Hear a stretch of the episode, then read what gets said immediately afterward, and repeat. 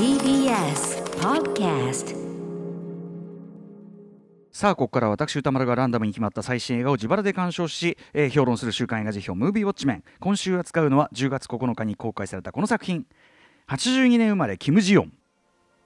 このこの音楽はこれは何なの？こんな音楽流れてましたっけ？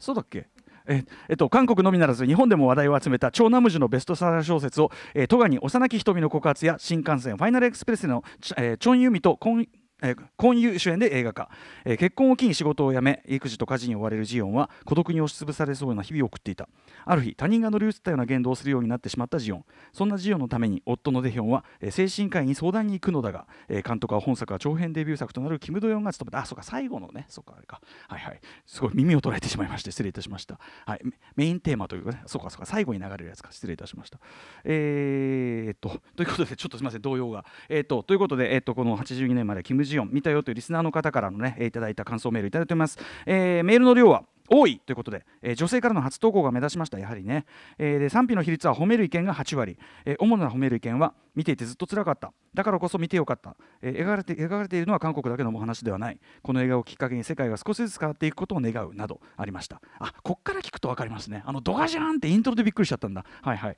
えまた女性からは始まってからずっと泣いていた。男性からは女性の生きづらさが伝わってきた。身につまされるなどの声も多かったです。一方えっ、と批判的意見としては、えー人物描写がステレオタイプじゃないかとか、えー原作からの原作からの改変が良くないなどがございました、えーというところで代表的なところをご紹介しましょう。ラジオネームもちもちのきさん、えー終始苦しい気持ちでしたが3です。83年生まれかつ結婚して仕事をそこそこしておりまさに今子供をどうしようかと焦っている私にこの物語がとても重かったです。共感しすぎの嵐で何の感情起因かわからないですが涙が止まりませんでした。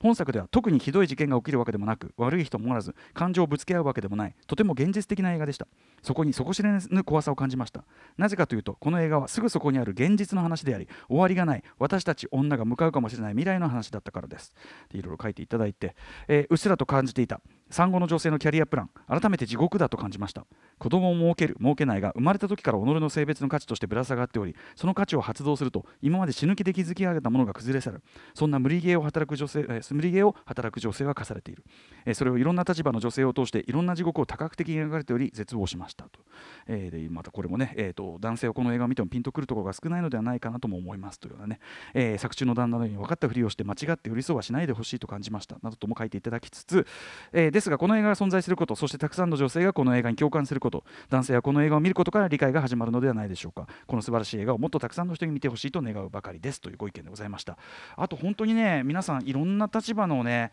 えー方から例えばこう不妊治療をね、えーして、えー、と今現在お子さんを妊娠中の方という立場からの、えーメールであるとかですね、はい。えーあとはその、まあ、若い男性から、えー、と自分の母親に対してね、えーどうだったかなみたいなことをメールがあったりとかですね、えーありました。あと良くなかった方良くなかったという方のえー、とご意見ちょっとご紹介しましょう。ラジオネームひろやフェスティバルさん、えー初めて投稿させていただきます、えー自分にはあまり良い出来の作品には感じませんでした。映画のほとんどが、えー、チョンユミの顔、本当に綺麗な方なんでそれだけで見てられます。もちろんこういうも素敵、音楽もいいですが、自分にはそれだけの映画でした。というか少し嫌な気分にもなりました。えーステレオタイプな人物描写が多くて、それってこの映画のテーマで言ってることを映画の作り自体がやってしまってるんではないでしょうかと。女性が見れば共感できる部分が多いんだろうと思いますが、それだけ似たテーマを使ったストーリー・オブ・マイ・ライフのように、年齢、時代、性別を超えて刺さる作品にはなっておらず、ハチドリのような男性の描き込みも感じられませんでしたというようなご意見でございます。はい、ということで、えー行ってみましょう。私もですね、82年生まれ、キム・ジヨン、今回はですね、えっと、初めてあの、ね、渋谷パルコ8階の、えーホワイトシネクイント、えーに行って2回見て、2回見てあの2回見てまいりました。はい、えーということで、えーまああのー先ほどから言っているようにですね韓国本国で、えー2016年に出て社会現象になった、えー、長南無樹さんによる大ベストセラー小説と、えー日本でも2018年末に、えー、藤真理子さんによる翻訳が出てやはり異例の大ヒット。この番組でもね、えーその斉藤真理子さんご自身をお招きして2019年2月のね韓国文学入門であるとか、えー何度となく取り上げ話題にしてきました、えーまあざっくり言えばそのある平均的なえー平凡な女性が普通の普通の女性先ほどのメールにもあった通り何か特別なこと特別なひどいことが起こるというわけではない。ある平凡な女性が成長し、えー、就職結婚出産と人生のさまざまなステージを経験していく中で直面することになる、まあ、社会の中に浸透しきってしまっている性差別の現実、えー、でそれはその観光社会のみならず残念ながらそのもう日本が我々ね来ている我々が生きるこの社会ももろもろ完全に当てはまってしまうようなもので。うんだからこそ国境を越えてですねそうしたその日常化した習慣化したとも言ってもいいかもしれません、えー、性差別にですね傷つきその疲弊していくその主人公そのキム・ジヨンこのキム・ジヨンとの82年生まれに、えー、韓国で最も多かった女性の名前と要するにその、まあ、あなたでもあるしあなたの話でもあるよという名前キム・ジヨンに、えー、韓国の女性だけではなく日本も、えー、国境を越えて多くの女性たちの共感を呼んだと。し、えーまあ、我々男性はその自分たちの分かってなさ加減とかあるいはその冷淡さというものを改めて突きつけられて特にその自分は分かったつもりの男性でさえ本質的にはっていうこのあの小説のねラストの切れ味ですね。分かってるつもりで話してるやつでさえこうっていう。本当にですねもう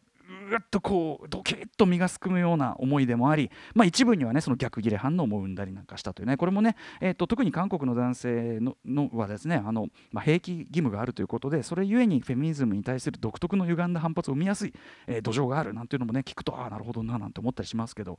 とにかくまあそんなちょっと一種ねあの小説自体が特別な存在ともなっているこの中でですねその映画化というのが、まあ、一体どうなるのかというのは、まあ、原作ファンとしては当然やきもきするあたりで、えーまあ、特に割とねそのハートウォーミング風なトーンのこうメインビジュアルねなんかあのポスターなんかもなんかあったかい感じだし、えー、そんなのを見る限りではひょっとしたらその原作のメッセージを甘口の人間ドラマでコーティング覆い隠してしまってるパターンかという、えー、危惧が湧いてくるのもこれは無理からの話で。でそのあたりのこともですね、あのー、今回の映画パンフ劇場で売ってるパンフデザインも素敵だし読み応えがある記事も多いこのパンフにですね、えー、小説家の山内真理子さん山内真理子さんねこの番組3月24日に若尾綾子映画祭特集にお越しいただきましたけど山内真理子さんが寄稿されているそのレビューにもそれはしっかり書かれててこれは要するにこういうちょっとこうなんていうかなちょっと辛口の視点というかちょちょっと違う視点をこの公開劇場で売るパンフに載せる配給会社のフェアさというか度量もなかなかなものだなと思いますけども、えー、なんですけどで、まあ、結論から言えば今回のその映画版82年生まれキム・ジヨン、まあ、確かに原作小説とは当然のことながらアプローチは異なっていますし、え、一見ソフトなえー、甘口な語り口になっているようにも見える。あのこれ映画版だけ見た人はえこれでソフトなのって思うかもしれないけど、まあ、小説と比べるとだいぶソフトなんですけども、えーまあ、そういうふうに見えてもおかしくない作りではあるんですが、えー、しかしそのパンフの文の中でですねその山内真理子さんも、えー、見事な表現で言ってますけどね。小説と映画は全く別の方向に陣を張りあらゆるタイプの感受性を包囲した上でキム・ジヨンを理解せよと突きつけてくる。これ見事な表現だと思いますね、えー、つまりその両面からね攻めてくる。両面から挟み撃ち。これが本当の狂撃戦ってことなんですね。テネットの狂撃戦はあんまり意味よく分かんなかったですけどこっちの狂撃戦はよくわかる、えー、あるいはえー、原作を翻訳されたそのね斉藤真理子さんも、えー、パンフとかあるいはそのあの熊崎和人さんも寄稿された、えー、リーのね記事などなどでですねこんなこと言ってて。小説が、まあ、カルテだったのに対して小説はねその、男性の医者がつけているカルテという手を取っているんですけども今回の映画は一つの処方箋を示している、ね、カルテに対して処方箋を示しているというふうにおっしゃられている、えー、ようにですね要は原作の物語と問題意識にまた別の角度から光を当て、えー、当てることで小説とは違う、え、しかししかもしかしそれはそれでその重要だったり、え、味わい深かったりする要素というのを浮き上がらせて見せたのが今回の映画というふうに捉えるべきなんじゃないかと、まあ、僕も思いますと。えー、むしろですねその歌謡パートナー宇垣美里さんが指摘したように一見ソフトに甘口に見えてるから見えるも甘口も見えるからこそ実はより問題の根深さその、えー、絶望が際立っているという読み取り方も全然できる作りだったりする、えー、なので今回の映画から見た人はもちろんぜひそのまま原作小説トライしていただきたい。そうすればこの物語が伝えようとしていたことのさらに本質であるとか巨大なその事実の背景っていうのがね、えー、触れることができる。例えばその元の小説のね先ほどもこれ言いましたけど元の小説のドライなタッチ際立てているその、えー、実際のデータ群ですね。データを示す社会そのものシステムそのものが巨大な矛盾罠として目の前に女性との人生の目の前にいちいちこう立ちはだかってくるという感じ、えー、これは本当にあの味わってほしい。何よりこう味わってほしい小説で味わってほしい。ですし一方その原作小説を先に読んで映画まだ見てないという方は、えー、劇中の人々に一つ一つのはっきりした顔が与えられるわけですね、えー、この映画版で初めてその心情的に親しみを持って寄り添える人物たちというのもいくつか現れてくるのではないかと思いますね。はい。でですね、はい、えー、4ページ目、はい、間違いないようにね、えーでですね特にやっぱ印象的なのはあのコーニン・ユさん演じるその、えー、夫のね、えー、ジオンの夫のデヒョンという人と、えー、キム・ミヨンさん演じるジオンのお母さんのミスクというね。これ要するにあの小説版と違ってこの主人公ジオンの、えまあ、現在が現在進行形の話がメインになるので当然、まあ、あの旦那がいる比率が高くなるというのはもちろんありますし、え、そのまあ、心情言葉による心情説明というのが、まあ、いちいちはされない。がゆえに彼女のそばで彼女を見ている人の視線っていうのがあの語り部的に重要になってくる。それゆえに、えー、この、まあ、夫の視点とそして、えーと、ジオンのお母さんの視点というのが非常に、えー、役柄的な比重人間味が小説よりだいぶ増しているということ。これがまあ今回の映画の特徴と言えると思うんですけど。まずその夫デヒョンですね、えーまあ、このジオン、えー、を演じるそのチャンチョン・ユミさんと、まあ、コン・ユさんっていうのは、えーとまあ、先ほども名前言いましたかね。戸に幼き日の告発これ私2012年の9月8日に表しました。これ本当に社会派エンターテインメントの大傑作ですけど戸に幼き瞳の告発だとかあとはまああのね、えー、みんな大好きゾンビ映画、えー、新幹線ファイナルエクスプレス、えー、とですね、まあ、要はある種こうコンビ的な役柄でこう共演してきたことで知られる2人というかねコンビ感があるというかね、えー、パートナー感がある2人なので、えー、で実際その購入さん、まあ、戸にでも遺憾なく発揮されたその見るからにいい人感500%のこの戸惑いながらも状況に向かい合おうとするっていうその視線とか佇まいの説得力というのがまあむちゃくちゃあるわけですね。ただしかしそれがですね、まあ、その東岸にとかではその、えー、真摯な姿勢ね、えー、こう戸惑いながら状況に向かいようとするその真摯さっていうのがまあ非常にプラスなキャラクターとして働いてるんだけどこれが本作ではですねそれだけむちゃくちゃいい人な分かってくれようとしている、えー、夫でさえ実際のところ理解のレベルはこんなもんというまさにその宇垣さんがおっしゃっていたようなむしろその女性側の絶望を深める仕掛けとしてこの購入者というキャスティングそしてその演技が割と最後の方まで機能し続けるわけですね。えーえ、でだからなるほどその、えー、そのなんか男性観客、まあ、僕なるほどというか僕とか男性観客は作品からずっと問われ続けてる感じなんですね。要はお前これなんでダメか分かる、ね、これなこいつなんでダメか分かる？すいません。分かってませんでした。みたいなのがこう続くというね。非常に居心地が悪い思いをね、まあ、これ当然していいんですけど、えー、する作りになっていると。でこれは作り手としてもはっきり、えーと、意図的なバランスだったようでございまして、えー、と5枚目、えー、例えばですねあの雑誌「フラウのですね、えーと桑畑由香さんによる、えーと、キム・ドヨン監督のインタビュー。ちなみにこのキム・ドヨン監督ちょっとね説明し遅れましたけど、えー、キム・ドヨンさん48歳にして本作が、えー、長編映画監督デビュー、えー、女性ですね。でもともと俳優をやったりとかその短編の演出なんかもしてたんだけど子育てでキャリアを断念して2017年になって大学院に入り直して映画を学んだっていう人なんですよ。すごくないですか？そのキャリア自体がキム・ジヨンと重なるというかだから本作の映画館にここういう人をキャストするあの置くっていうこと自体がすごくすごいと思うんですよね。はいえー、でとにかくその、まあ、キム・えー、ドヨン監督のですねその桑畑由香さんによる、まあ、インタビューフラウのインタビューによると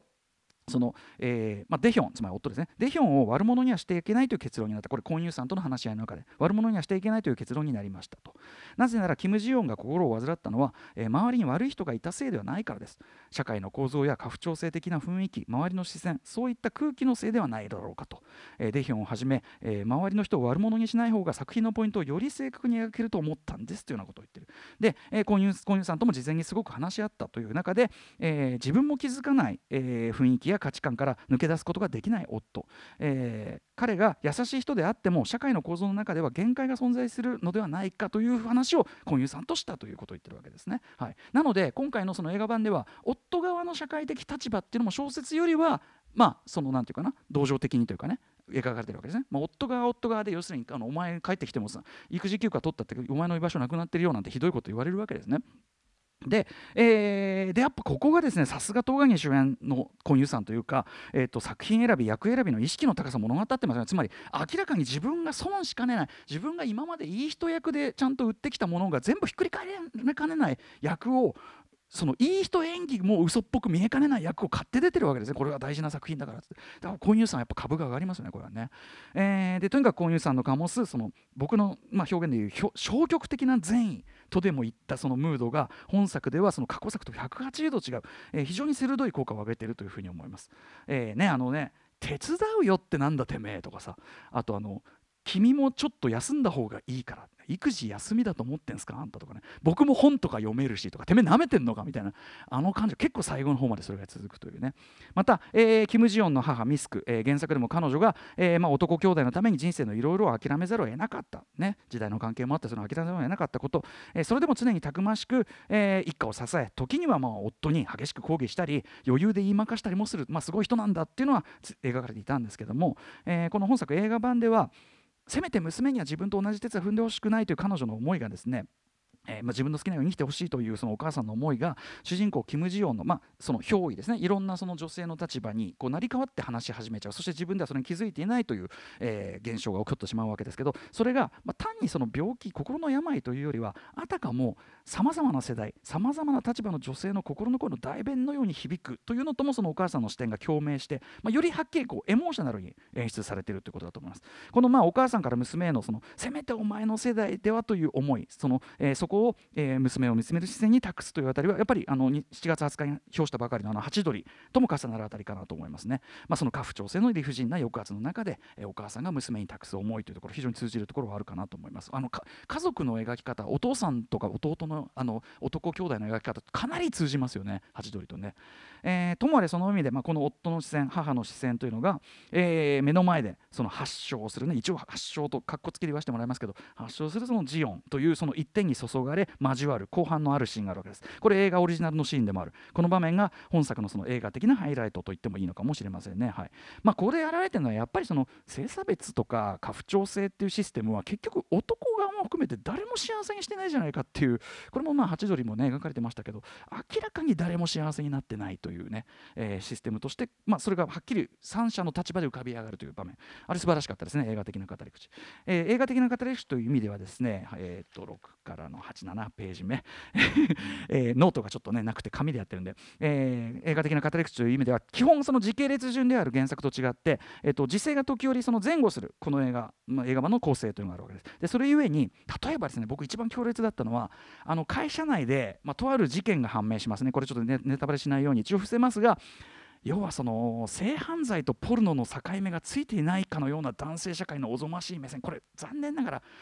現実にめちゃめちゃあるだよな。やっぱこれは最最悪だよね。というそのエピソードからですね、えー、ジオンが学生時代に経験した男性のその一方的な性的目線の恐怖、えー、しかも、えー、そこでその怒られるのはなぜか自分っていう理不尽な出来事、えどちらも原作に描かれていることなんですがそれらをつなげて語ることでですね、えまあ、女性がいかにその常に恐怖と不信を抱えながらこの男性優位社会というか、えー、生きていかなければならないかというのを鋭く突き詰めて非常に分かりやすく鋭く突き詰めてもらって、うんまあ、本当に男性として本当に情けなく申し訳なく改めてねこれはだからこんな思いをしてトイレ一つ行けないなんてひどいくらこう世界にっていうのはちょっと分かって頭で分かってたつもりだけどやっぱこうやって突きつけられることで非常にこう何て言うかな感情的なレベルでもまあ、なんていうか突きつけられて本当にこれ辛くなるのはいいことなんですがおげーっとなるところでございました、はい。えーまあ、この辺なんかも映画ならではの語り口が非常に生きているあたりと言えると思いますね。あとそのねジオンがこのかつてあの働いていたところの記憶にこう一気に場面がジャンプする瞬間なんかも非常に映画的に鮮やかな、えー、場面演出だったんじゃないでしょうか。あとはね映画っぽい語り口っていう意味ではえっと、美術のなんかもすごく印象的で一番多く舞台となるのはもちろんそのジオンの自宅のマンション、まあ、キッチンがあってリビングがあってその向こうにベランダがあるっていう、まあ、普通の作りなんだけど、え、っと特に印象的なのはそのあすみません。間違えました。ページね。78です。えっ、ー、とキッチン側にいてもリビング側にいてもジオンはいつも、えー、家事とか育児などに追われていてどっちがリビングにいてもキッチン側にいても何かしら家事とか育児に追われてて彼女だけが孤立していてでその別の部屋にいる家族はなんかのんきにくつろいでやがる。で彼女がこのそこと遮断家庭と遮断だけのそのリビングの向こうのベランダだけっていうそういう作りになってる。くつろいでいるように見えない家にいても。これが照明なども含めてはっきりそういうふうに彼女の孤立っていうのをそのそのアパートのマンションの空間の部屋の中だけで見せるとこれ非常に巧みなこれ劇場デビュー作品としてはなかなか堂々たる手腕じゃないですかね、えー、キム・ドヨンさんね、えー、こういうふうにあくまで彼女の置かれている状況とか心情を映像的に使える映画ならではの比率した演出もしっかり生きてる。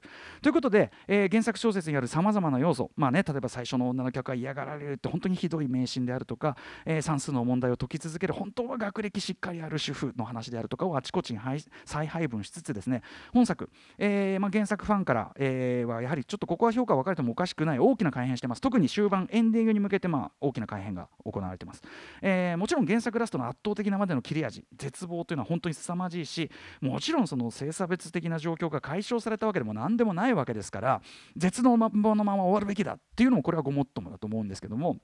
えー、っとですね、ただその原作小説だとそのジオンの心の傷がまさに一線を越えてしまう、まあ、そのその憑依的な症例を発してしまうそのきっかけとして出てくるその韓国のとあるネットスラング子育て中のお母さんに対する非常に悪意ある別称。この映画では逆にジオンがもう我慢しない。声を上げるきっかけとして置かれているわけです。非常に対照的な場所に置かれているわけですね。でこれは僕の読み方と僕の捉え方だと原作小説が書かれた2016年とこの映画が作られた2019年の違いを作り手はやっぱり込めたかったのがつまりそれこそ原作に対する反響であるとかあるいは世界的な MeToo 運動の高まりっていうのを、えー、広まりっていうのを作り手としてはやっぱり2019年であれば2016年の結末よりは先に進めたし進んでるし進めたいじゃないのっていうふうに僕は取りました。つまりまずは女性たちが声を上げる。名前のない女たちじゃない。ね。あんた私のこと知ってんの？お母さんって一般化して言うけど。私にはちゃんと自分の物語がある。自分の名前があって自分の物語がある、えー、そこまでのその違和感その痛みその怒りを表に出すこと。それがこの82年生まれ、キム・ジヨンという作品が示した希望なのだという。だからこそまさに82年生まれキム・ジヨンの物語が書き出される瞬間で終わるというちょっとメタな構造の終わり方になってますよね、えー、要するにその現実に向けてもう一回希望を向けて持って開かれるというかそういう終わりにしてるのはこれはやっぱりその作り手がもう一回映画として語り直すそして3年経ってるんだからこの反響があったつまりその小説が書かれたことが無駄ではなかったということを映画そのものが示すべきだというのをこの改編に込めたのではないかというふうに、まあ、私は読めときました。えー、といったあたりでですね、はい、もちろんその女性の方が見ればですね立場を超えて、えーと、共感を持って見ることでしょうし特に俺ら男性はですね、えー、基本何も分かってねえこと自分らの可逆加害性もろもろをまあ一旦分かる入り口に鳥羽口に立つ意味でも全員まずはこの映画版から見るべき、えー、ではないでしょうか、えー、トンチ少子化対策とか言ってる時にクソトンチンカンなことを言ってるような政治家の方とか特に見るべきではないでしょうか。え、原作と合わせてぜひということでございます。えー、ということでこれもう一度言いますこれが本当の強撃戦、えー、強撃作戦、えー、ということでぜひぜひ劇場で、えーと、原作小説と合わせてウォッチしてください。では来週の課題映画を決めるムービーガチャタイムです。はい、えー、ということで、えーと、7候補いってみます。まず最初の候補はこちら。劇場版「鬼滅の刃無限列車編」続いてはこちら「スパイの妻劇場版」3つ目はこちら。博士と狂人。これメル・ギブソン主演でね。あのね、えーと、アポカリプトの脚本の人が監督なんですね、えー、4つ目はこちら。本気のしるし劇場版。5つ目はこちら。異端の鳥。6つ目はこちらラストブラックマン・イン・サンフランシスコ。あの今回は10月、えっと、1月1週目以降のやつだけにしてるんですかね、うん、えー、で最後の後半リスナーカプセルです。えー、ラジオネーム草むすびさん。宇多丸さんに来週ウォッチしていただきたい作品は、えー、ある画家の数奇な運命です。僕の今年ベストはこの作品で確定です。189分という壮大な作品ですが物語の面白さと構成の巧みさで全く飽きさせず、えー、芸術と政治の関係性をとても美しく残酷に描いています。 Let's ガチャタイムいってみましょう。本当に素晴らしい作品でしたということで回します、えー、山本さんにカプセルを回していただきます。今 M 資金1万円ですけど。なんだ？歌丸さん異端の鳥。異端の鳥来たか？いっちゃうか。また2週つらいのが来るな。い辛いことばかりだね。世の中ね。異端の鳥行ってみよう。いっちゃいましょうえー、もう異端の鳥見たよという方のね、えー、感想をお待ちしております。またこういう映画も見てよというねもろもろ、えー、歌村アートマーク TBS.CO.JP まで送ってください。採用された方には現金2000円をプレゼントいたします、えー、ということで以上週刊映画辞表ムービーウォッチメンでした。この後はライブコーナー中村宏さん登場です。